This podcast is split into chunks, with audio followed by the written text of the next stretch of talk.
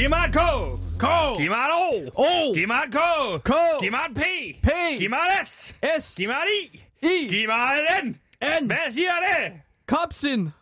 Velkommen til PewDiePie. Mit navn det er Sebastian, og jeg er vært på det her program. Det her program det er for alle os, der er en lille smule ulykkelige. Alle os ulykkelige mennesker, der sidder derude og har nogen, mangler nogen at være ulykkelige sammen med. Hvis du har det sådan, så er du ramt fuldstændig plet, så er du røget ind i det rigtige program. Du er blevet en del af en lille klub, som vi har valgt at kalde PewDiePie. Vi skal prøve at se, om vi kan blive lykkelige inden året der om, og det vil vi prøve med forskellige metoder. Og det har vi gjort indtil videre, det har vi tænkt os at fortsætte med helt indtil nytår. Det vil sige, at vi har lige nu 79 dage til nytår. Det vil sige, at vi har 79 dage til at blive lykkelige.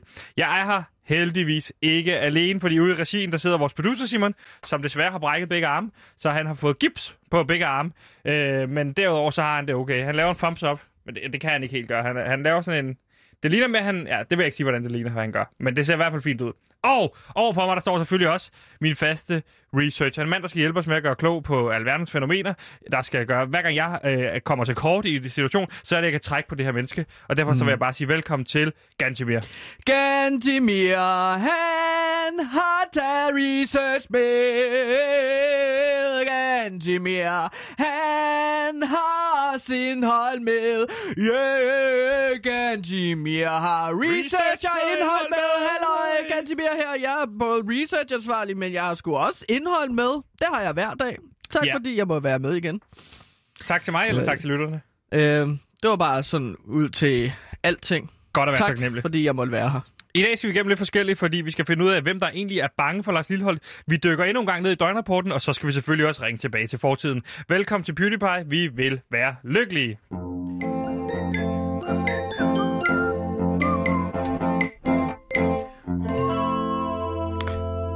Så er vi altså i gang. Nu er programmet officielt i gang. Og så skal vi... Okay. Ja, det andet er med, men det er jo også noget, vi siger hver dag. Nu er vi rigtigt i gang, og vi starter altså programmet med et lykkebarometer, hvor vi lige sætter stemningen. Hvordan har vi det? Fra minus 100 til plus 100, hvor minus 100, det er... Minus 100, det er det mest ulykkelige, som du kan blive. Det er, når du ligesom har taget din skoletaske, og så fyldt den op med guldure, når du er på vej til skole, og så mister du den simpelthen, fordi at du har glemt den i bussen. Ja. Og plus 100 derimod, det er så til gengæld. Plus 100, det er så på, altså så lykkelig, som du kan blive. Kunne du lige til at sige pokakke? Ja, jeg var ved at sige populær. Det er så populær, som du kan blive. Det er også en lykkefølelse. Men plus 100, det er det lykkeligste, du kan blive. Og det er for eksempel, hvis du skralder i skraldespandet, så ligesom finder en helt frisk burger. Mm. Ja, og hvor ligger du henne i dag? Jamen, jeg ligger på en minus 65. Minus 65. Du har fået stabiliseret dig, kan man sige. Ja, jeg har fået styr på mine bonger og fakturer. Jeg har fået styr på det hul, jeg gravede ude i Harskoven. Og i går efter udsendelsen, så spillede jeg vareuld med, med nogle venner. Vi mødes en gang imellem i kælder, og så spiller vi vareuld. Jeg vil ikke sige, hvor det er. Men hvor ligger du på lykkebarometeret? Jamen, jeg ligger på minus 91, vil jeg sige. Minus 91? Ja, vi er dernede af. Okay. Ja, du har snakket meget om, at du hopper meget op og ned. Ja, men nu jeg ligger det er lidt mere stabilt nu. Bare langt nede, kan man sige. Og det har noget at gøre med, at... det er en lang historie, men altså kort og lang er, at jeg ikke kommer til. Jeg har taget en hund, som stod ude foran Superbrugsen. Jeg er simpelthen i tvivl om, den har en ejer eller ikke har en ejer. Den lille hund, den hedder Peter Hansen, og den bor sammen med mig nede i kælderrummet hjemme hos mig, fordi den må ikke være oppe i lejligheden. I går fandt min kæreste simpelthen ud af, at... hun siger, at jeg har stjålet en hund, men hvem ved, om der er nogen, der har en ejer? Der er jo ikke nogen, der er kommet og hentet den, kan man sige. Men min kæreste har sagt, at jeg skal aflevere den tilbage. Og jeg ved ikke, hvem jeg skal aflevere den tilbage til. Så nu vil jeg bare sige, at hvis der sidder der nogen derude, der ejer en hund, der hedder Peter Hansen, så har jeg hermed sagt, at ja, jeg har den. Og jeg vil betragte det som, hvis ikke du har hentet den inden for 24 timer, hvis ikke du har ringet til det her program inden for 24 timer, så er det min hund. Altså, så er Peter Hansen min, fordi så har du ingen interesse i det. Okay. Kan man godt claim sådan en hund? Hva? Hvis det ikke er din, kan man så godt bare claime en hund, hvis der går for lang tid? Jeg ved ikke, hvordan det ser ud sådan rent juridisk. Jeg har snakket med en advokat. Okay. Og og advokaten sagde, at det var bare tip-top. Du beholder hunden, hvis... Jeg har snakket med en advokat, det er korrekt, ja. Okay. Men har du overhovedet søgt på navnet Peter Hansen? Fordi det kunne jo godt være navnet på... Nej, det er jo en hund. Hvordan skulle jeg kunne søge på en hunds navn? Der er ikke, det kommer ikke noget op. Men det kunne registrerer jo ikke hunden på deres navn. Nej, men det kunne jo godt være, at det var ejerens navn jo, Peter Hansen. Så jeg også har foreslået, at det er derfor navnet står på hunden, fordi at det er Peter Hansen, der ligesom ejer hunden. Så det var bare for at spørge, om du selv havde gjort et forsøg på at finde ejeren. Okay, hvis der sidder derude, der hedder Peter Hansen, som har en hund, der hedder Peter Hansen, så vil jeg sige, første gang, så synes jeg, det er åndssvagt at kalde sin hund for Peter Hansen, når man selv hedder Peter Hansen. Men så kan man ringe ind til det her program, hvis man det er ens hund. Og ellers så gider jeg ikke tale mere om det. Det er min hund. Peter er min. Advertising is based on one thing. Happiness. And you know what happiness is? Happiness is the smell of a new car.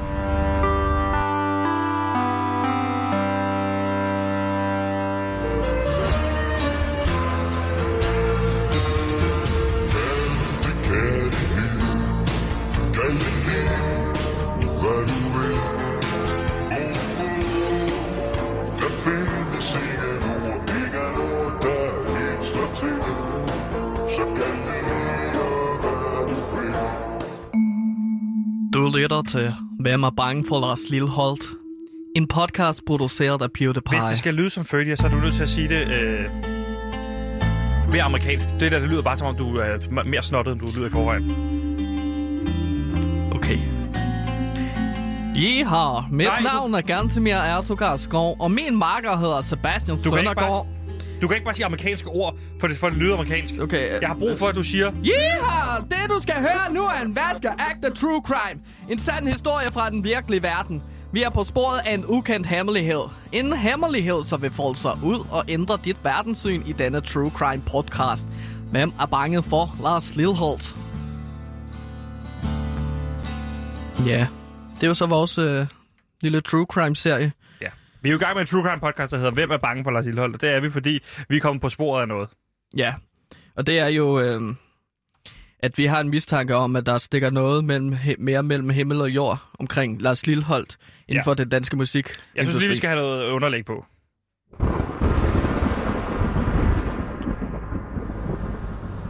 Det er lidt mere true crime-agtigt, det her, ikke? Mm. Okay, lad os starte fra en af. Hvad er det, vi ved? Altså, det vi ved, det er... Første gang, du kommer på sporet af det her, det er, da du læser anmeldelser af det nye Toppen af Poppen i forbindelse med Thomas Træve, han anmelder Toppen af Poppen. Ja. Der kommer du på sporet af, at han første gang nogensinde i historien roser det, fordi Lars Lilholt er med. Du går så tilbage og finder kun negative anmeldelser fra Thomas Træve. Eksempler som på det er jo Land of the Raider, der bliver kaldt en fed narfisse, og der er også en, der bliver kaldt en Lolita-sexdukke, ikke? Jo. Derimod Lars Lilholt, hver gang han anmelder ham, så bliver det beskrevet med ord som sprogbegavelse, virkeløsende veteran og vidunderlig. Ja. Og der er det, du kommer på sporet af det her, ikke? Ja, selv ved lidt negative anmeldelser af Lars Lilholt, så er det stadig meget rosende og positive ord, som ham her, den ellers hadske Thomas Træve, bruger. Og så vi har undret os over, at hver gang vi sådan spørger folk, der har en tilknytning til Lars Lilholt, at så lukker de bare fuldstændig ned for samtalen. For eksempel, når vi har snakket med Silkeborg IF-spilleren Nikolaj Wallis. Ja, det kan vi prøve at spille her, hvordan det lød. Wallis, lige til sidst, fordi vi er i gang med at undersøge sådan en dum lille sag omkring, eller ikke en dum lille sag, sådan en true crime sag omkring Lars Lilholt, kan man sige, fordi vi har lagt mærke til, at der er nogle overlap i forhold til, at vi har en anmelder, som hedder Thomas Træve, som holder hånden over ham, og vi kan ikke finde ud af, hvorfor.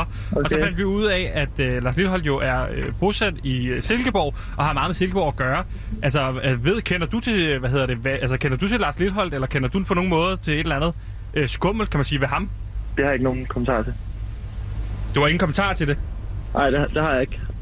Vi snakkes ved, dreng. Ja, okay. Ja, det gør jo kun, at man bliver mere mistroisk, kan man sige, i forhold til... Der er måske noget om det her, ikke? Mm, og i den forbindelse, der inviterede vi jo en anonym kilde ind i programmet her forleden for at snakke om det. En, der virkelig har fingeren på pulsen til at snakke om, hvem der, om han vidste noget om det her. Der kunne han jo bekræfte, der er noget om det her, den her sag. Der er noget om det her sag. Og han fortæller jo så også at Lars Lilholt indspiller alle sine vokaler nøgne, og det er kun folk, der er ham værdige, der kan se Lars Lilholts høj. Mm. Ja, det er meget, meget mystisk, at hele det her... Vi har så samtidig fået at vide, at det er kutyme inden for i musikbranchen, at Lars Lilholt skal godkende og sige god for artister og managers, for at de ligesom kan få lov til at eksistere i den danske musikbranche. Ja, og så bliver det faktisk en lille smule personligt, fordi i går der overnattede jeg nede i kælderrummet sammen med min hund Peter Hansen, for ligesom også at være sammen med den og give den noget leverpostej. Og i den forbindelse, der i løbet af, af natten, der bliver der kastet ind af roden en mursten. Og det har jeg ikke fortalt dig endnu, men nu fortæller jeg det. Nej. At der bliver kastet en mursten ind i nat. Og med den her seddel, altså den her seddel på, som du kan se her. Ja. Og på den seddel, der står der så: grådigheden er den fjende, du må kende, for at gøre en ende på mistro og løgne. Og nu begynder jeg at tænke sådan, det gør mig lidt nervøs. Altså, jeg må ærligt sige, det her, det gør mig bange. Mm. Ja, det er jo klart. at det er som om, at der er nogen, der ligesom... Du virker ikke særlig nervøs ved det her. Når jeg kommer og fortæller dig, der er kommet en sten ind i mursten vindue. Nå, men jeg sidder der også bare lige og... Det er jo en trussel, det her. Jamen, hvad for en mursten var det? Det er da fuldstændig underordnet, hvad for en mursten det er. Nå, ja. Nej, men det er jo super nøje, men det bekræfter os bare i, at vi er på vej hen mod et sted, som virker farligt og faretruende. Og vi er også på vej et sted hen, hvor vi skal til at gøre op, at det her er noget, vi er interesseret i. Fordi hvis jeg skulle være true crime, så havde jeg et krav, det var, at det skulle ikke være farligt. Altså true crime, det skal være hyggeligt og spændende, og så er det noget, man hygger sig ved at kigge tilbage på ægte mor og sådan noget. Nu er det, jeg får en mursten ind af vinduet i nat. Hvordan ved den her person, at jeg sover i kælderrummet sammen med min hund Peter Hansen? Altså, vi nævner det jo hver dag i radio. Ja, men det vil så sige, at den person, der gør det her, hvis det er Lars Lilholt, eller hvem det er, hører den her podcast. Jamen, der er nogen derude, der lytter efter vores podcast omkring Lars Lilholt, og så ved, at du arbejder på det og har fundet ud af, hvor du bor, og kastet en mursten ind. En ting, der er rart ved det her, det er, at der er nogen, der hører med. Det synes jeg er rart. Så hvis du sidder derude og hører med, og er interesseret i at tage mit liv, så vil jeg bare sige i hvert fald først tak, fordi du må være faldet over det, fordi du synes, programmet er interessant. Og det så begynder at handle om dig. Nu snakker jeg direkte til dig, der kaster sten ind. Det er jeg ked af, og det vil jeg bare undskylde. Og jeg synes, vi skal mødes på en eller anden måde. Og du skal vide, at jeg har en hund, der er voldsom, hvis det kommer til det. Men nu skal vi snakke med en ny anonym kilde i forbindelse med det her.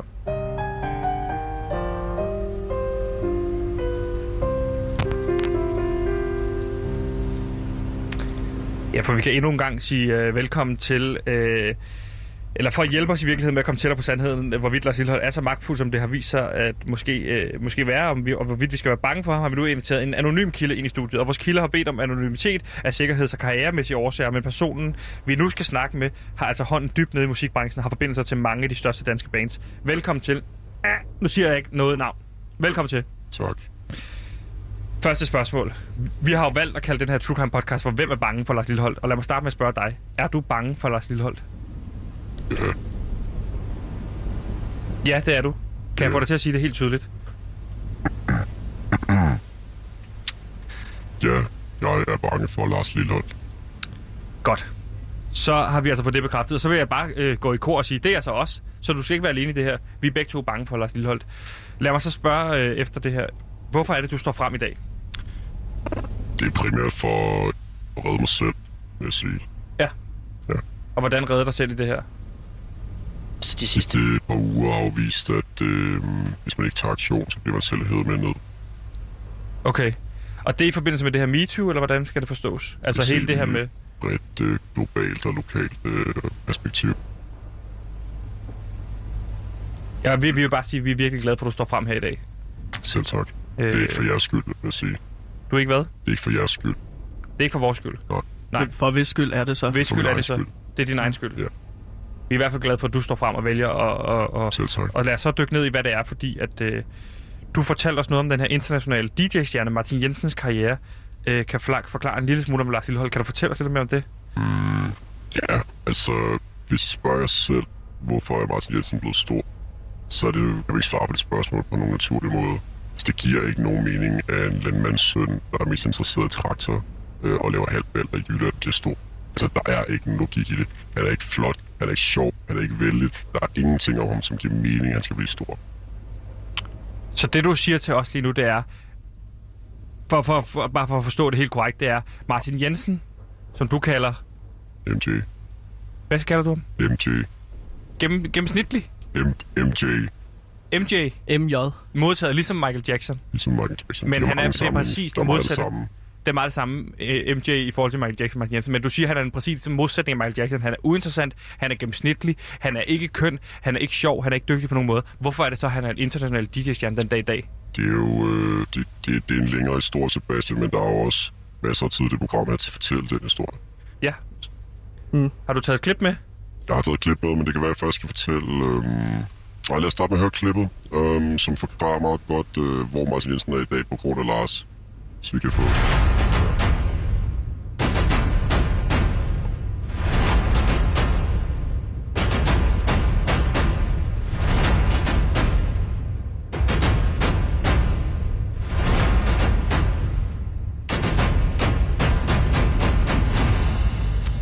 Minder det her om noget? Det her klip, det lød bare som bombastiske trommer, eller kan man sige? Det er jo, han spiller ind i parken, fra helt topparken, jo så rundt af corona. Men jeg spiller for en helt tom Parken. Altså det er Martin Jensen, der spiller ind i Parken her den 9. april. Præcis, en livestream, og til det event, der laver han den her teaser-video med de her trommer. Og kan vi prøve at høre Lars Lilholt, den hvide dværg? Ja, den har jeg faktisk her.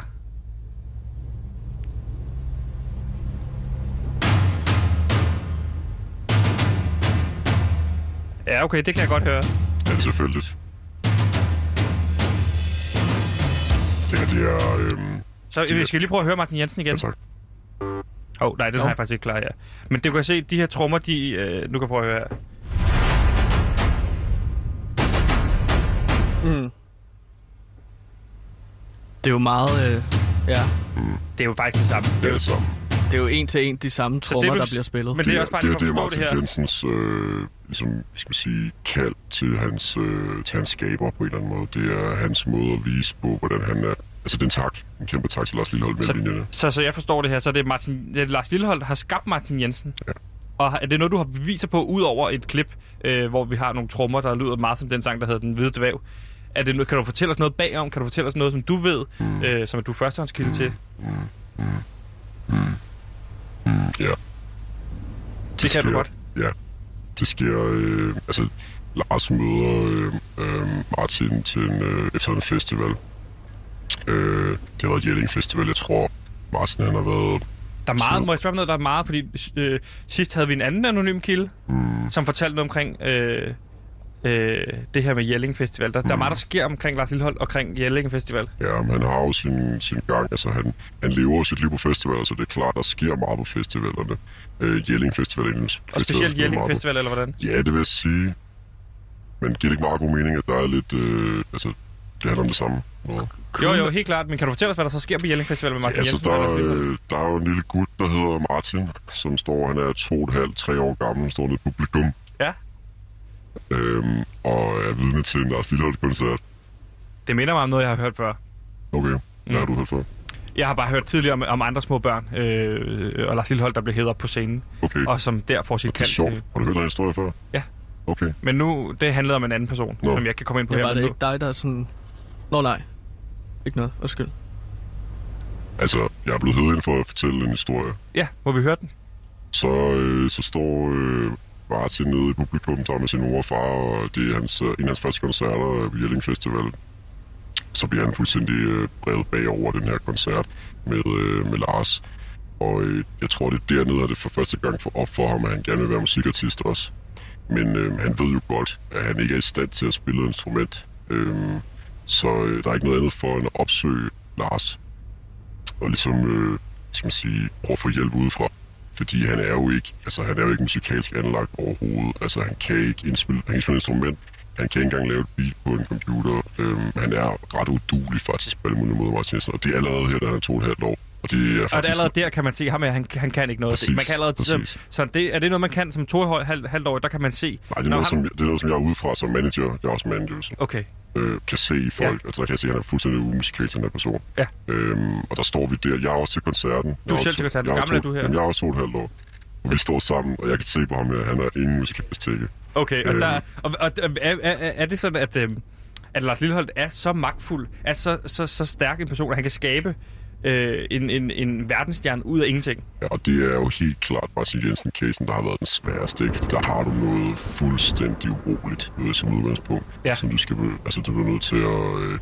som sagt, du skal lægge alt ind i ham. Altså, der er ikke noget. Men hvorfor gør Lars Lilholt det her? Hvorfor er det, han skaber sådan en som Martin Jensen? For det gør ikke mig bange. Altså, en ting er, der er meget steder forskellige steder. Altså, jeg får en mursten ind af vinduet, samtidig med at få at vide, at han så skaber sådan en som Martin Jensen. Han må da også gerne skabe mig, hvis du forstår, hvad jeg mener. Altså, hvorfor er det? Altså, går det begge veje, det her? Altså, det er jo klart, så står Martin jo i gæld til ham resten af sit liv. Okay, så det er derfor, han ude at reklamere for Den Hvide Dværg i forbindelse med, at han skal ind og spille i Parken, eller hvad? Det er jo ikke en reklame. Det er jo bare en masse royalties nede i lommen på Lars Lilholt, kan man sige, fordi han bruger hans materiale, ikke? Men det er jo går hele vejen rundt. Lars har også valgt Martins kone, for eksempel. Ja, okay, så han har bestemt, hvem Martin Jensen er gift med den dag i dag? Ja, præcis. Hvordan fungerer det i praktisk? Hvordan udvælger han sådan en kone, for eksempel? Jamen, det er jo bare Lars datter. Det er Lars datter, som er gift med Martin Jensen. Ja. Okay, det vidste jeg ikke. Hvor mange døtre har Lars Lilholt? Man ved jeg ikke. Mange. Rigtig mange. Okay. Og de er jo alle sammen udlandske. Altså døtrene er udlandske. Hvordan bliver de udlandske, når Lars Lilholt er dansk? Halvt udlandsk. Ja. Okay, så det er nogen, han har en for hvert land, eller hvordan skal jeg forstå det? Ja. Nej, jeg tror, han mangler en 3-4 lande i Afrika faktisk. Har han så det et landkort, som han krydser af? Ja. For, okay. Så, hvor han ligesom, og så han mangler 3-4 lande, ellers har han alle lande, en datter i hvert land, som han så gifter med danske kunstnere, som han skaber? Ja, jeg ved ikke. Der er også nogle lande, hvor det er lidt... er det et land, eller er det en... altså, for eksempel Vatikanstatet er jeg ikke sikker på, at man har en fra. Nej, okay. Der er ikke helt styr på, om den tegnes som et land. Du er meget inde i det her. Hvor ved du alle de her ting fra? Altså, nu er du jo... Altså, nu har du selv sagt, du er musikmanager, men vi kan ikke komme det tættere på. Men hvor ved du så det her fra? Er det noget, branchen ved? Er det noget... Altså, er det en offentlig hemmelighed? Det er bare noget, du ved. Mm. Hvad sker der, tror du, når han har ramt alle lande? Så tror jeg, at har han talt om det? Så har han gennemført det. Og hvad er det, han har gennemført? Altså, det, han har gennemført. Altså, han har fået børn i alle lande. Men hvad er det, han har gennemført? Det tror jeg ikke, vi skal grave dybere i.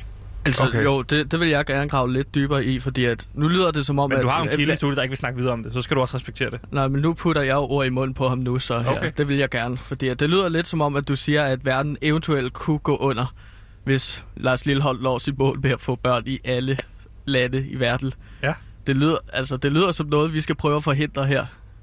Ja, hvordan vil du gøre det? Jeg vil, først så vil jeg gennemføre den her podcast, så vi kan afsløre, hvad Lars Lilholt er for en størrelse. Vil du stå vagt i de... Spørgsmålet er, om overhovedet får gennemført den her podcast. Og så vil jeg skære pikken af ham. Hvad? Hvorfor? Hvad siger du med det? Gennemføre den her podcast? Altså, sidste gang nogen, der prøvede at grave ned i Lars Lilholt, så var lukket stationen jo. Stationen? Altså, hvad er det for en radiostation, der er lukket? 24/7. Så 24/7 har gravet i det her før os, og så er de lukket den dag i dag? Det giver jo ingen mening, at 24/7 lukkede, og Loud fik sendetilladelsen. Enig.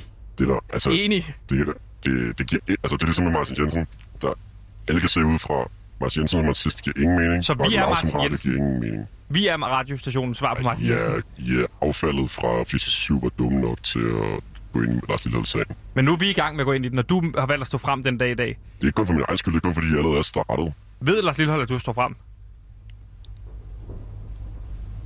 Lars ved ikke, hvem jeg er. Jeg holder nyt nu. Det er rigtigt.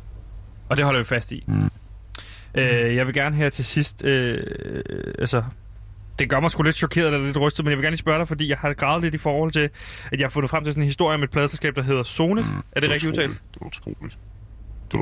Det er fortroligt, siger du? Det er utroligt.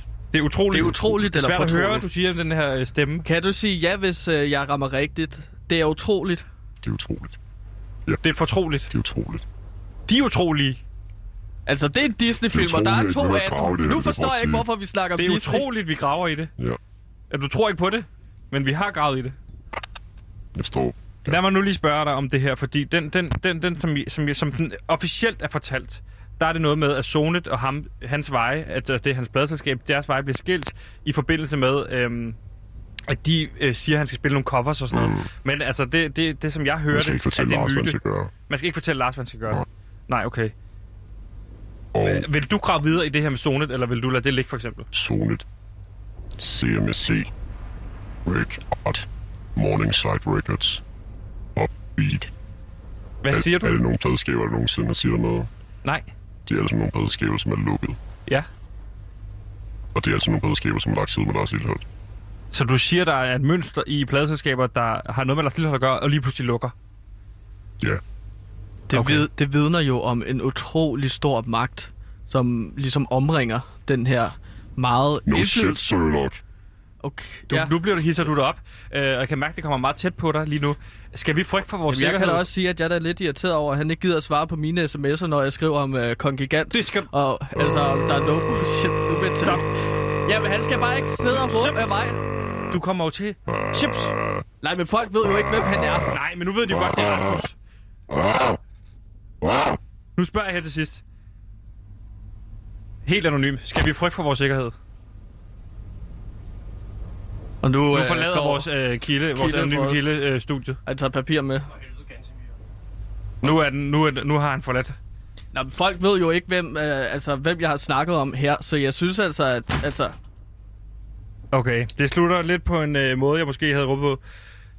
Det vi har snakket om nu, det er, at vi har haft en anonym kilde inde til at fortælle om, i forbindelse med, at jeg har fået en mursten ind af min rode, hvor der står, grådigheden af den fjende, du må kende, for at gøre en ende på mistro og løgne. Nu har vi en anonym kilde inde til at bekræfte, altså, at han åbenbart er i gang med, Lars Lilholt, at få et barn i samtlige lande i hele verden, og han mangler kun 4 lande i Afrika, så ved vi ikke, hvad der sker i den forbindelse. Nej, det lyder som, det virker som om, at der i hvert fald er meget magt omkring Lars Lilholt, de her med, at han ligesom kan lukke, eller hvad der er sket med de her pladeselskaber, som vores anonyme kilde snakker om, at de pladeselskaber, der ligesom rører ved Lars Lilholt, de må lukke.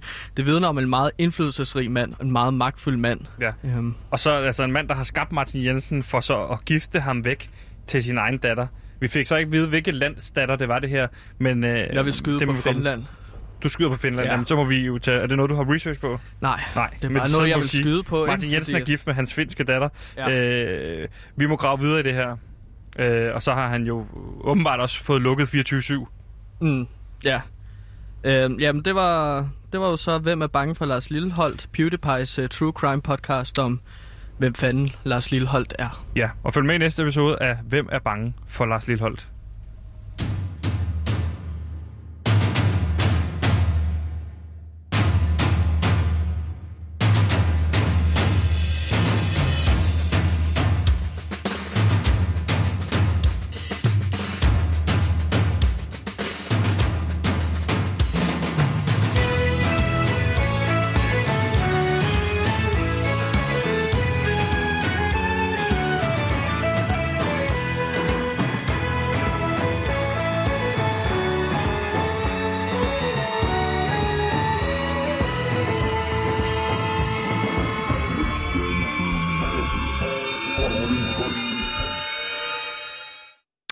Nu skal vi lige tilbage i det gode humør. Der er ingen grund til, jeg skal sige derude, der er ingen grund til at være bekymret på vores vegne. Vi har også fået tilknyttet sikkerhedsvagter herude på Radio Loud af mange årsager, så derfor så vil jeg bare sige, hvis man lytter med, ro på. Vi undersøger selvfølgelig videre for den frie presse, men hvis det bliver for, hvis der kommer mere, så tror jeg også trækker mig. Så må du selv køre med det ganske mere. Jamen så kører jeg selv med det, fordi det virker som om, at der er noget, der skal rodes op i. Ja.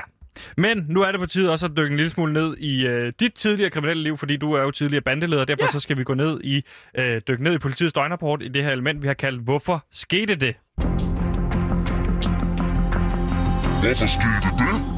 Why did that happen? Hvorfor skete det? Why the fuck did that happen? Hvorfor skete det? Hvorfor skete det?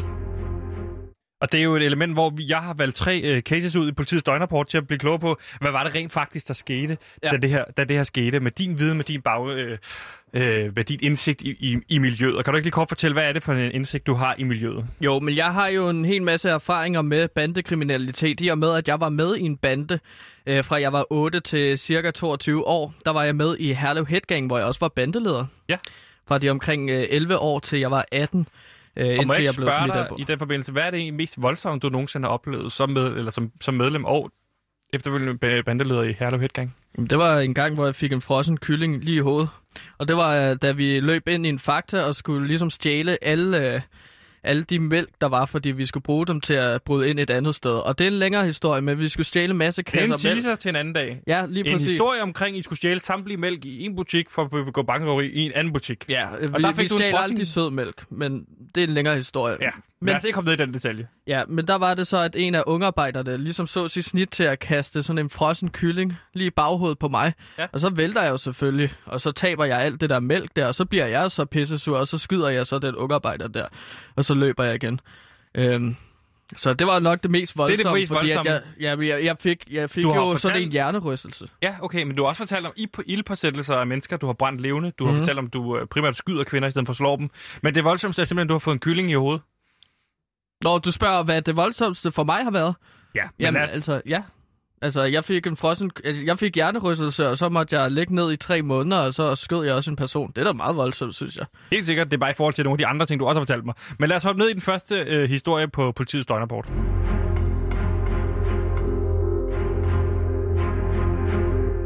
Fordi vi skal til vores yndlingsregion. Hedder det det? yndlingsø i hvert fald, Fyns politi, og vi skal nærmere bestemt til Odense, hvor at der er sket et indbrud kl. 14.50. Og det er den information, jeg kan give dig. Det er sket i Odense C. Der står her, at døren er blevet opbrudt, og det, der er blevet stjålet, det er en frityremaskine og en gasflaske. Okay. Og ja, der, det første spørgsmål, jeg stiller mig selv her, hvordan hænger det sammen med frityremaskine og gasflaske? Jamen altså, det er jo en kæmpe, altså brandfarlig, altså en brandfarlig kombination. Altså ligesom frityremaskiner og så, hov, 2 sekunder. Altså en frityremaskine og så en gasflaske. Hvis du kombinerer de to ting, så kommer du til at få en rigtig sprængfarlig kombination. Det, der også er fordelen ved at stjæle sådan noget der, det har jeg også gjort før, den kombination, det er, at du kan jo bruge en gasflaske for sig selv, og så kan du også bruge en frityrestegemaskine for sig selv. Som tortur for eksempel, så tager du din fjendes hånd, propper ned i en fritøse, bum, så har du en frityrestegt hånd. En fritøse? Ja, er det ikke? Frityremaskine, det kalder jeg også en fritøse. Okay, og det er noget, man gør i bandemiljøet? Ja, det kunne vi i hvert fald lige at gøre ude i Herlev Hit Gang, ikke? Ja, altså, men det er jo ikke alle steder, man kalder det en fritøse. Nej, men er fritøse og frityremaskine ikke det samme? Det mener jeg jo. Altså, det går ud på det samme, at få givet smerter så meget som muligt til den fjende, som du ligesom vil torturere, ikke? Okay. Fordi når jeg læser det, så ligner det jo 2 ting, der strider i hver sin retning, som om det er et cover-up. Altså, hvad er det, I rent faktisk interesseret i stjæle her? Men det er simpelthen bare 2 torturredskaber. Jamen, du kan jo putte en... du kan putte en gasflaske ned i en fritøse, eller frityremaskine, ja, og så når den er blevet varm nok, så, eller du stiller den ved siden af Danske Bank, for eksempel. Ja. Et eksempel. Altså, det har jeg aldrig gjort. Men sådan, læg frityremaskine og gasflaske i den frityremaskine, og så varmer du det indtil, at det bliver så varmt, at den bare eksploderer.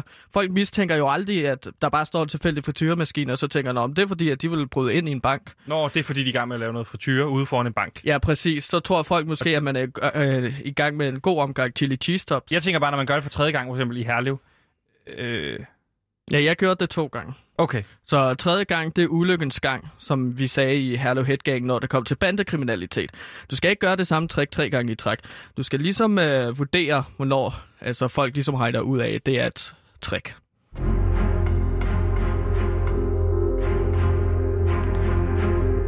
Så skal vi videre til Nordsjællands politi, som har skrevet her, en falsk betjent er på spil. Og det sker altså i Virum, hvor mandag eftermiddag mellem kl. 14.30 og 16.30 fik en 82-årig kvinde fra Virum besøg af en mand på hendes bopæl. Manden, der udgav sig for at være politibetjent, fortalte, at han i forbindelse med en efterforskning skulle bruge kvindens kontooplysninger og betalingskortnummer. Manden beskrives som, og hør nu efter her, dansk af udseende, 25-30 år, 175-175 cm, høj over almindelig bygning, hvid i huden med nedbidte negle. Han medbragte flere telefoner, og nu lige foran dig, nu ligger der for eksempel 5 telefoner. Ja. Så lad os prøve at hakke den af her. Dansk udseende, tjek. 25-30 år, det er du er 27. Ja. 175-175 centimeter. Jeg er 1,73. Og så her, hvid i huden, stort tjek. Ja. Må jeg se dine negle? Ja, de er sammenbidt. Ja, de er fuldstændig nedbidte. Ja. Hvad foregår der her? Det er Virum, det er 14.30, man kan mellem 16.30. Du kan nå herud. Vium, jeg har lige fundet ud af, at hvis du går derud, det gør du jo normalt. Efter programmet, så tager det 2 timer. Ja, men altså, det var en stor misforståelse. Okay. Altså, jeg vil da gerne indrømme, at nu ser det jo lidt suspekt ud, når jeg står her med 5 telefoner. Men det er fordi, jeg har 5 forskellige numre, som ligesom ringer til mig. Jeg kan bare sige, at det ikke er mig, det her. Og hvordan kan jeg vide, det ikke er dig? Fordi det her lyder jo en ting som dig. Jeg ved ikke, hvor mange mennesker, der går rundt med så mange telefoner. Men altså... Det er fordi, at... Altså, hvordan forklarer jeg det, så man ligesom forstår det? Helt kort og godt, så har jeg en dobbeltgænger. Okay. Der er en derude, der udgiver sig for at være mig, og som også lytter til PewDiePie for resten, fordi de holder øje med mig. Det er en eller anden psykopat, der ligesom har fået lavet sit ansigt om os, og ligesom fået plastikkirurgi, og så ligesom fået skåret... Ja, og så fået skåret noget af benene af, fordi at så bliver de lavere. Ja. Egentlig så var... som han hedder nu, Faramir, 2 meter høj, men han har skåret noget af benene af, så han bliver lige så høj som mig. Han prøver at ramme mig. Det må se spøjst ud i forhold til, så er der jo godt nok bare nogle stumme fødder og sådan en mega lang overkrop. Ja, men altså, nu, han kender en eller anden ude i Østrig, som kan lave sådan nogle operationer. Han er bare ude efter mig. Han er sådan lidt psykopat, men det er også... Det var dengang, jeg var 12 år og lige var blevet bandeleder i Herlev Hit Gang. Så var der ham her, Faramir, som han hedder nu. Han var leder i Ballerups Barske Drenge. Og det er jo Ballerups Barske Drenge? Ja, og det var så vores rivaliserende bande. Ja. Det var os to, der ligesom var meget oppe at toppes. Og så vandt jeg en duel mod ham. Det var en... Hvad er det for en duel? Jamen, det var sådan en... Det var... Hvad går en duel ud mellem Ballerups Barske Drenge og Herlev Hit Gang? Så mødes man hvor? Altså, så mødtes vi i Herlev Bymidte omkring klokken 22, fordi vi skulle også i seng og tidligt op, fordi vi skulle passe skole og sådan noget. Jo, selvfølgelig. Ja, og så tog vi ligesom en masse... Altså, det er sådan der, hvor man kan vælge dueller, og han fik lov til at vælge, så han valgte lanser. Ja. Og så skulle vi ligesom sætte os op på vores cykler, og så cyklede vi mod hinanden, og så ligesom gammel ridderkamp, ikke? Ja. Det var meget ærefuld måde at dø på den måde, ikke? Men han, siger, han døde... Han døde så ikke, fordi han flygtede, og så har han så ændret sin, på grund af den skam, han har ændret sit udseende til at ligne mig 1 til 1. Og nu er han ude at begå kriminalitet i dit ansigt, med dit ansigt på, for at knække dig, eller for at knække dig. Ja, for at få mig ned med nakken, så gør han det her. Og det jeg ved godt, at det lyder super underligt, men altså, det lyder, ikke mig. Det lyder som, hvis jeg fik det her at vide, så ville det lyde som en klokkeklar løgnhistorie. Altså, ja. Det lyder som dig, Gantimir. Men jeg ved ikke, hvordan jeg skal bevise det, men jeg er da ked af det, at du ligesom har fundet den her historie, fordi jeg kan ikke modbevise den. Men der er en Faramir, der kommer fra de barske Ballerup-drenge. Ballerups Barske Drenge. Præcis. Lige præcis. Jamen altså, det bliver interessant, fordi så har jeg en historie til dig mere.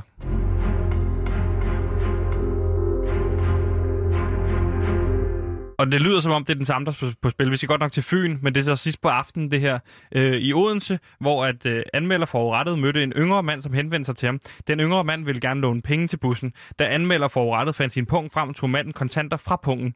Anmelderen forurettet forlangte at få sine penge igen. Manden lod som om, han lagde pengene ned i anmelder forurettets indkøbspose. Anmelder forurettet fandt ikke pengene i posen. Det er i Odense, det her. Ja. Det lyder som mig, faktisk. Men jeg er lidt i tvivl. Var du i Odense? Ja, jeg var i Odense. Hvad skulle du i Odense? Jamen, der skulle jeg jo... Altså, der skulle jeg hente min løn. Din løn? Ja, ja. Okay. Fordi den skal du hente i Svendborg? Ja, det er en længere historie, men der skal jeg ligesom ud. Jeg henter min løn fra en fyr, der hedder Bødlen. Ham møder jeg i en parkeringskælder ude i Svendborg. Og det gør jeg cirka... Ja, det gør jeg en gang imellem. Men han giver mig så en kuvert med min løn. Det er typisk 2.000 kroner for en måneds arbejde. Og så skal jeg hjem igen. Det er meget lavt for en, der er tidligere bandeleder kriminel, at tage imod 2.000 kroner, inden du burde.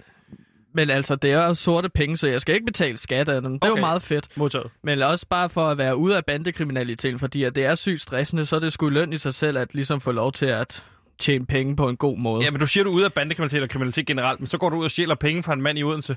Jamen, det er ikke bandekriminalitet. Det er ikke bandekriminalitet? Nej, det er bare almindelig kriminalitet. Jeg sagde, at jeg er glad... Stadig. Ja, jeg er glad for, at jeg er ude af bandekriminalitet, men styr mig, hold mig. Jeg kan ikke lade være med at stjæle penge fra andre mennesker.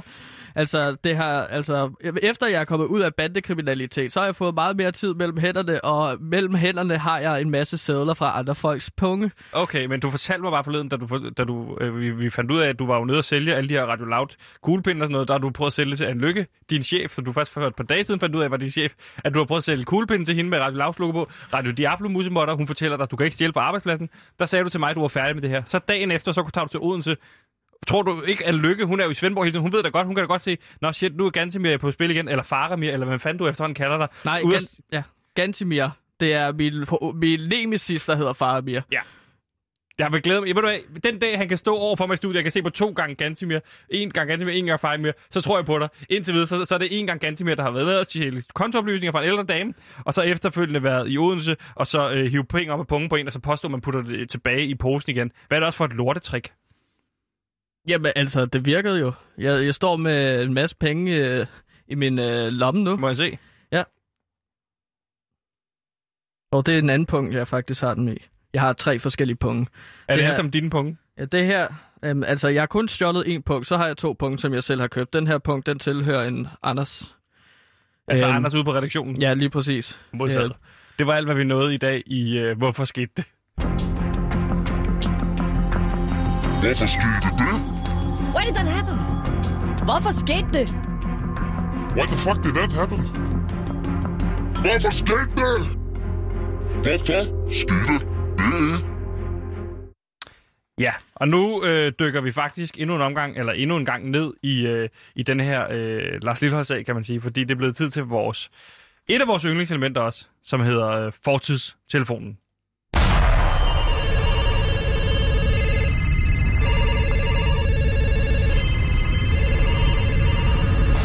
Og Gantimir, eller Faramir, eller hvad jeg efterhånden skal kalde dig. Gantimir, tak. Hvad er fortidstelefonen? Ja, fortidstelefonen, det er den her meget spændende ting, som vi har fundet. Det er en mobiltelefon, jeg fandt på loftet hos mine bedsteforældre. Det, der så er med den her, det er, at den kan ringe til fortiden. Ja. Og hvordan fungerer det?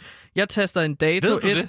Ja, altså... Nå, hvordan det fungerer? Okay, jeg tror, det er rent teknisk. Ja, jeg tror bare, det er magi. Okay. Jeg tror, jeg kan ikke forklare det mere. Nej. Og det gider jeg heller ikke. Men man kan taste en dato og et årstal ind, og så ringer den op til det ene nummer, der står i telefonbogen. Jeg kan taste... det navn, der står i telefonen, det er Christian. Ja. Og det har vi jo brugt mange gange før i forbindelse med at ringe tilbage til Tour de France-etappen, hvor Michael Rasmussen vinder 9/11, hvor vi forhindrer ham at komme på flyet. Obamas indsættelse, hvor han erklærede strukturel racisme for endelig død i USA, og så videre, så videre. Vi har brugt det til masser af sjove ting. Yeah. Til historie af en person, der hedder René Fredensborg, som folk jo så ikke kender længere. Nej. Og i den forbindelse, så vil vi i dag bruge det til at kigge nærmere på den her Radio Loud-sag. Eller undskyld, Lars Lilholt-sag. Ja, lige præcis. I frygt for, hvad der rent faktisk kommer til at ske. Fordi i dag vil vi gerne udnytte Christian til vores egen fordel, fordi det er ikke nogen hemmelighed, at vi jagter sandheden, nemlig her om Lars Lilholt i vores egen True Crime podcast. Og for noget kunne tyde på, at Lars Lilholts rolle i den danske musikbranche er meget større, end man overhovedet kunne begribe. Det har vi lige hørt fra den her anonyme kilde. Og jeg har læst mig frem til den her sag, vi også snakkede om tidligere. Den 13. marts 1984, der er Lars Lilholt tilbage til stede i den her legendariske studie 39 i København, hvor det her er på det her tidspunkt det mest avancerede musikstudie i Danmark med Freddie Hansen bag knapperne. Det er altså Gasolin og Knack. Og han skal altså indspille en ny plade den her aften sammen med pladeselskabet Sonet. Men der sker noget den her aften, der gør, at de skilles for evigt. Og som vores anonyme kilde også fortalte, flere pladeselskaber, som har samarbejdet med Lars Lilholt, er efterfølgende forsvundet fra jordens overflade, eller blevet destrueret. Yeah. Og det er sådan en underlig sammenhæng, ikke? Jo. Den officielle historie fortæller noget om, at Sone ville have, at han skulle spille covernumre. Det gad han ikke, og så lukkede de lige pludselig bagefter. Yeah. Nogle år efter, ikke? Yeah. Det er mærkværdigt, at bare siden da har han ikke lavet andet end covernumre af Metallica og alt muligt. Så hvorfor er det, han rent faktisk brød op med Sonet, og hvad skete der med Sonet? Derfor har du, inden vi gik ind i studiet, ringet til Christian og bedt ham om at være på Dortheavej 39, for at finde ud af, hvad skete der den 13. marts 1984. Ja, og der skulle ligge noget, der hedder studie 39. Lige præcis, det her legendariske studie. Så vi har snydt lidt hjemmefra, men nu prøver jeg at ringe Christian op en gang, og så håber vi, at han er der, hvor han er. Eller der, hvor vi har planlagt, at han skulle være. Og det er for at finde ud af, hvad fanden der er op og ned med Lars Lilholt og nedlukningen af Sonet. Hallo? Hej Christian. Hej Christian. Det er... Dags. Lang tid siden. Eller for... Ja. Hvad er det egentlig? Ja. Det er Kåre og Gantimir. Eller Kåre og Sebastian. Hej Kåre. Hej. Jeg er på Dortheavej, som du sagde. Ja, skønt. Perfekt. Dejligt, Christian. Christian, kan du lige fortælle os? Jeg ved godt, det er et fjollet spørgsmål, men kan du fortælle mig, hvad dato den er hos dig? Det er den 13. Ja, det er perfekt. Jeg fødselsdag i går. Nå, for satan, Christian. Tillykke, Christian. Tillykke, Christian. Hvor gammel blev du? 26. Okay. Kun 26 år. Okay. Nå, Christian, havde du en brav fest, eller hvad? Ja, det var sgu fedt. Ja? Det var god fest. Det er fedt at høre, mand. Og jeg ved godt, det er det fjollede spørgsmål. Kan du ikke lige fortælle mig, hvad år er det egentlig for dig? Det er samme år, som det ville være for jer. Ja, lige præcis. Men kan du ikke... 1984. Den er i vinkelmarker. Vi har jo ringet tidligere for at bede dig om at dukke op på den her Dortheavej 39, hvor der jo ligger det her studie 39. Og kan du se, nu er det jo, at du går ud fra det aften hos dig, er det ikke? Jo, det er mørkt. Ja, fedt. Kan du se den baggyde, der er? Ja, 39. Ja, lige præcis. Ja. Der er sådan en lille baggyde. Kan du gå ned ad den? Det kan godt. Fedt, Christian.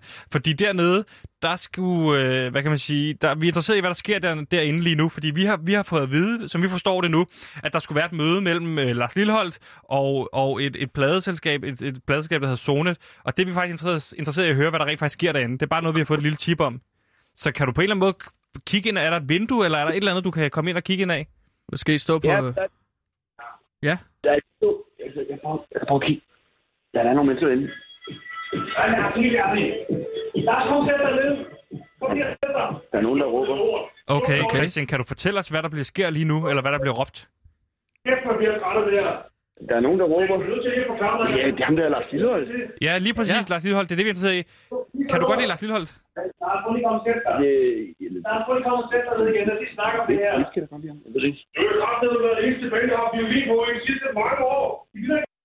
er noget med noget violin. Christian, det lyder voldsomt. Kan du fortælle os, hvad der sker derinde? Kan du oversætte? Vi kan ikke høre helt, hvad der sker. Hvad sker der? Der bliver vel nogle ting fra et bord derinde, tror jeg. Okay, hvad bliver der råbt om? Det er noget med, hvad hedder det... Det er ham, Lars Lilholt. Han siger, at det kun er ham, der må spille violin.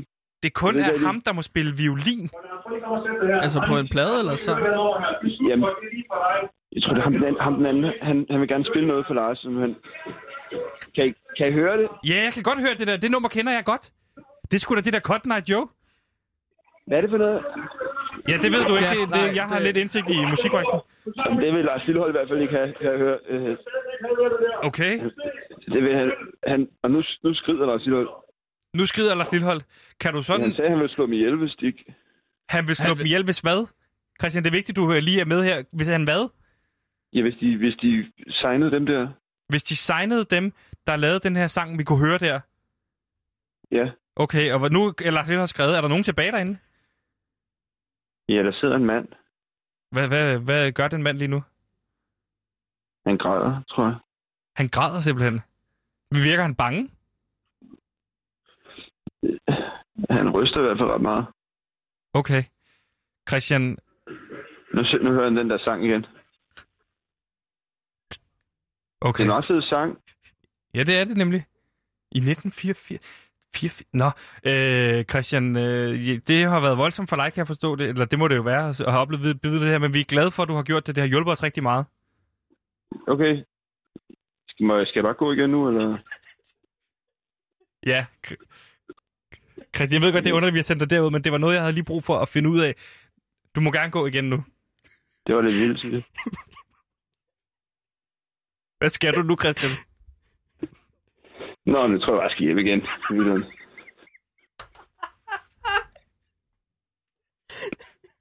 Undskyld, vi virker også lidt berørte herinde. Det er ganske med, han er lidt berørt i situationen. Han græder, han eller? Ja, det er simpelthen... Jeg tror, jeg er trådt ud i noget, som jeg ikke har lyst til at træde ud i. Hvad skal du derhjemme, Christian? Hey, jeg tror, jeg skal hjem og læse en god bog.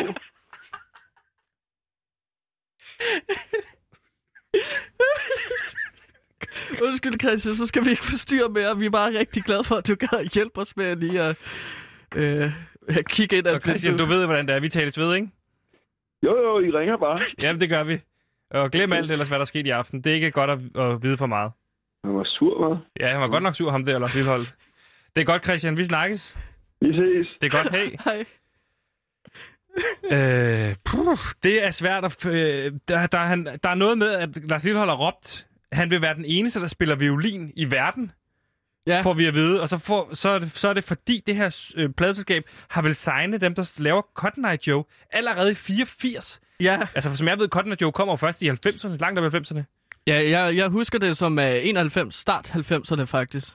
Agtigt. Men jeg er ikke sikker, 95 måske. Faktisk. Ja, fordi at det her pladeselskab, det forsvinder jo 91. Det må have noget at gøre med det her Lars Lilholt og Cotton Eye Joe. Fremragende nummer i øvrigt. Ja, den er virkelig god. Ja. Det er virkelig sandheden, der bliver præsenteret i den sang der. Ja, okay. Ja, men så er den sang jo ligesom ikke blevet udgivet i sådan noget 6-10 år. Fra at det ligesom bliver spillet for Lars Lilholt, ikke? Ja. Og så til at den rent faktisk kommer ud som single, Cotton Eye Joe.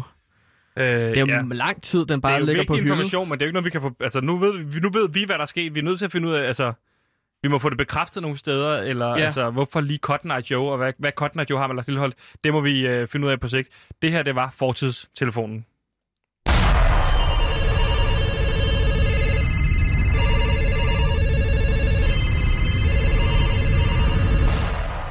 Og her i slutningen af programmet, der kan vi virkelig sige velkommen. Vi har jo en fast lytter, som vi proklamerer fast er den mest loyale og trofaste lytter, vi har, som altid har hængt på lige fra starten af. Så nu kan vi sige velkommen til Klaes. Velkommen til, Klaes. Tak, drenge. Godt at høre fra dig, Klaes. Ja, tak lige måde. Det er godt at høre jeres stemme igen. Det hører jeg jo hver dag. Men, jamen, du hører jo helt som os, men det er jo sjældent, vi hører på dig, så det er rart lige at høre din stemme. Ja, det er det. Jeg tænker nok, I savner mig en gang imellem. Det gør vi. Det gør Klaes, vi. Du har jo to, du har en lytter mere, end vi har, fordi vi ved, vi har en, men du har jo to, kan man sige, lige nu.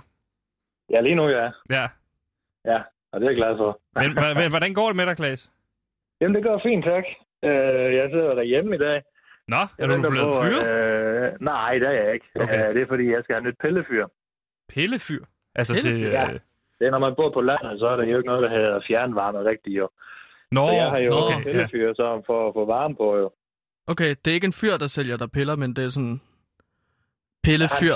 Han sætter fyret op. Okay. Åh, modtaget. Men Klaes, du skrev til mig, om du måtte ringe ind i dag, og så sagde jeg selvfølgelig, måtte ringe ind, men altså, var der noget, du ville? Ja, jeg vil godt snakke om en lille ting, måske. Eller vi måske kunne snakke om noget. Ja, selvfølgelig. Du fyrer løs, Klaes. Ja, tak for det. Jamen, det er fordi, at på søndag, der skal jeg ud og gå for Børnetelefonen. Okay. Er det her sådan et reklamestons for Børnetelefonen, du er ude i? Nej, det synes jeg ikke helt. Jeg får ikke noget ud af det. Jeg synes bare, det er godt, at nu kender jeg jer to, og så tænkte jeg, men så kunne vi jo godt lige snakke lidt om det, fordi at jeg ved jo, at I har 5 millioner lyttere jo. Ja, lige præcis. Og, hvis de får at vide, at hele Danmark går på søndag for at støtte Børnetelefonen, så er det jo et skjult reklame, ja. Ja, men bror jeg, Klaes, vi har intet imod at reklamere for Børnetelefonen. Hvis der er penge i det, så skal vi bare have et lille cut. Ja, det er jo det jo. Ja, men du skal ud og samle penge ind for Børnetelefonen. Ja, det skal jeg. Kan du på en eller anden måde, 20% af de penge, du hiver ind der, når du er ude og samle ind, kan vi få dem på en eller anden måde? Det kan vi lige snakke om senere, drenge. Det er godt at høre. Det er godt. Klaes, hvad er det, du gerne vil fortælle? Hvad er børnetelefonen egentlig for en størrelse? Er det bare en telefon, hvor at, altså, er det sådan, er det sådan hvor, en børn, der lokker børn, ja. Hvor børn ringer ind til? Ja, altså Børnetelefonen er jo en organisation, som der støtter børn. Så hvis man er et barn eller en ung menneske, dreng eller pige, ja. Så kan man jo ringe ind og snakke med voksne mennesker og få hjælp. Og sidste år, der havde Børnetelefonen over 55.000 samtaler med børn og unge. Det lyder lidt skummelt. Altså en masse voksne mænd, der ringer ud til børn for at snakke med dem? Nej, det er jo ikke kun mænd. Det er jo alle, og det er jo også børnene, der ringer til de voksne. Okay, så det går den vej rundt. Det er ikke folk, der ringer ud til børn for at tale med dem? Nej, det er ikke børn, der lukker telefonen. Det er Børnetelefonen. Okay, modtaget. Så kan børn ringe ind, og hvad kan man så få hjælp til? Hvad snakker man så om? Dyr, for eksempel? Det ved jeg ikke. Det kan man godt. Jeg har ikke selv prøvet det. Børnene ringer jo ind, fordi at de måske har lidt problemer. De er psykisk mistrivelse, eller angst, eller spiseforstyrrelser. Og så kan man jo så få hjælp. Eller hvis du bliver slået af dine forældre derhjemme, og du er utryg ved at være der, så kan du ringe, og så kan du få hjælp den vej. Det synes jeg er en rigtig god sag. Og hvis man sidder derude også og har det ikke så skidt, så kan man høre det her program. Så kan man være med i en lille klub for alle os, der ikke er på toppen. Ja, lige præcis. Det lyder da også som en telefon, jeg kunne have haft brug for, da jeg var lille, i forhold til min far. Ja, og det var sådan, jeg havde det dengang, da jeg blev skilsmissebarn, at jeg kunne godt have brug for det der med at snakke med nogle andre om det, i stedet for bare vennerne eller dem i byen. Ja. At man bare kunne ringe til nogen og så bare snakke, og det er det, der er så vigtigt. Og nu, fordi de også samlet ind, det er fordi, at sidste år var der 140 ubesvarede opkald. Der var simpelthen ikke nok personale til at hjælpe børnene. Og det er derfor, vi også går på søndag, for at få penge ind til, at man kan få flere telefoner op og køre, og flere frivillige og sådan noget. Så Klaes, hvis man vil med ud der, så kan man bare melde sig til hvorhenne? Inde på... det vil jeg faktisk ikke helt, hvordan her. Klaes, det skulle du have sat dig ind i, når du ringer ind for at reklamere for dem. Børnesvilkår.dk Børnesvilkår.dk, den redder du lige på faldrebet, ellers så var du med rådet struks ud. Det er for sent at melde sig til. Så er det jo lortereklame, du laver, hvis ikke man kan melde sig til, Klaes. Hør her. Jeg reklamerer for, at folk kommer på søndag og ringer på dørene. Så hvis der kommer nogen hjem til jer, folkene på søndag... Så skal I ikke åbne døren. Man kan ikke bare åbne døren for alle mulige, Klaes. Det kan man ikke. Lad mig snakke færdig, inden der afbryder mig. Jamen, Klaes, vi når ikke mere i dag. Tiden er gået. Ej. Du nåede det næsten, Klaes. Ja, jeg husker, hvis man kommer ud til en dør, og Klaes er der, så synes jeg, man skal donere. Klaes, have det rigtig godt. Ja. Tak for det, Klaes. Selv tak.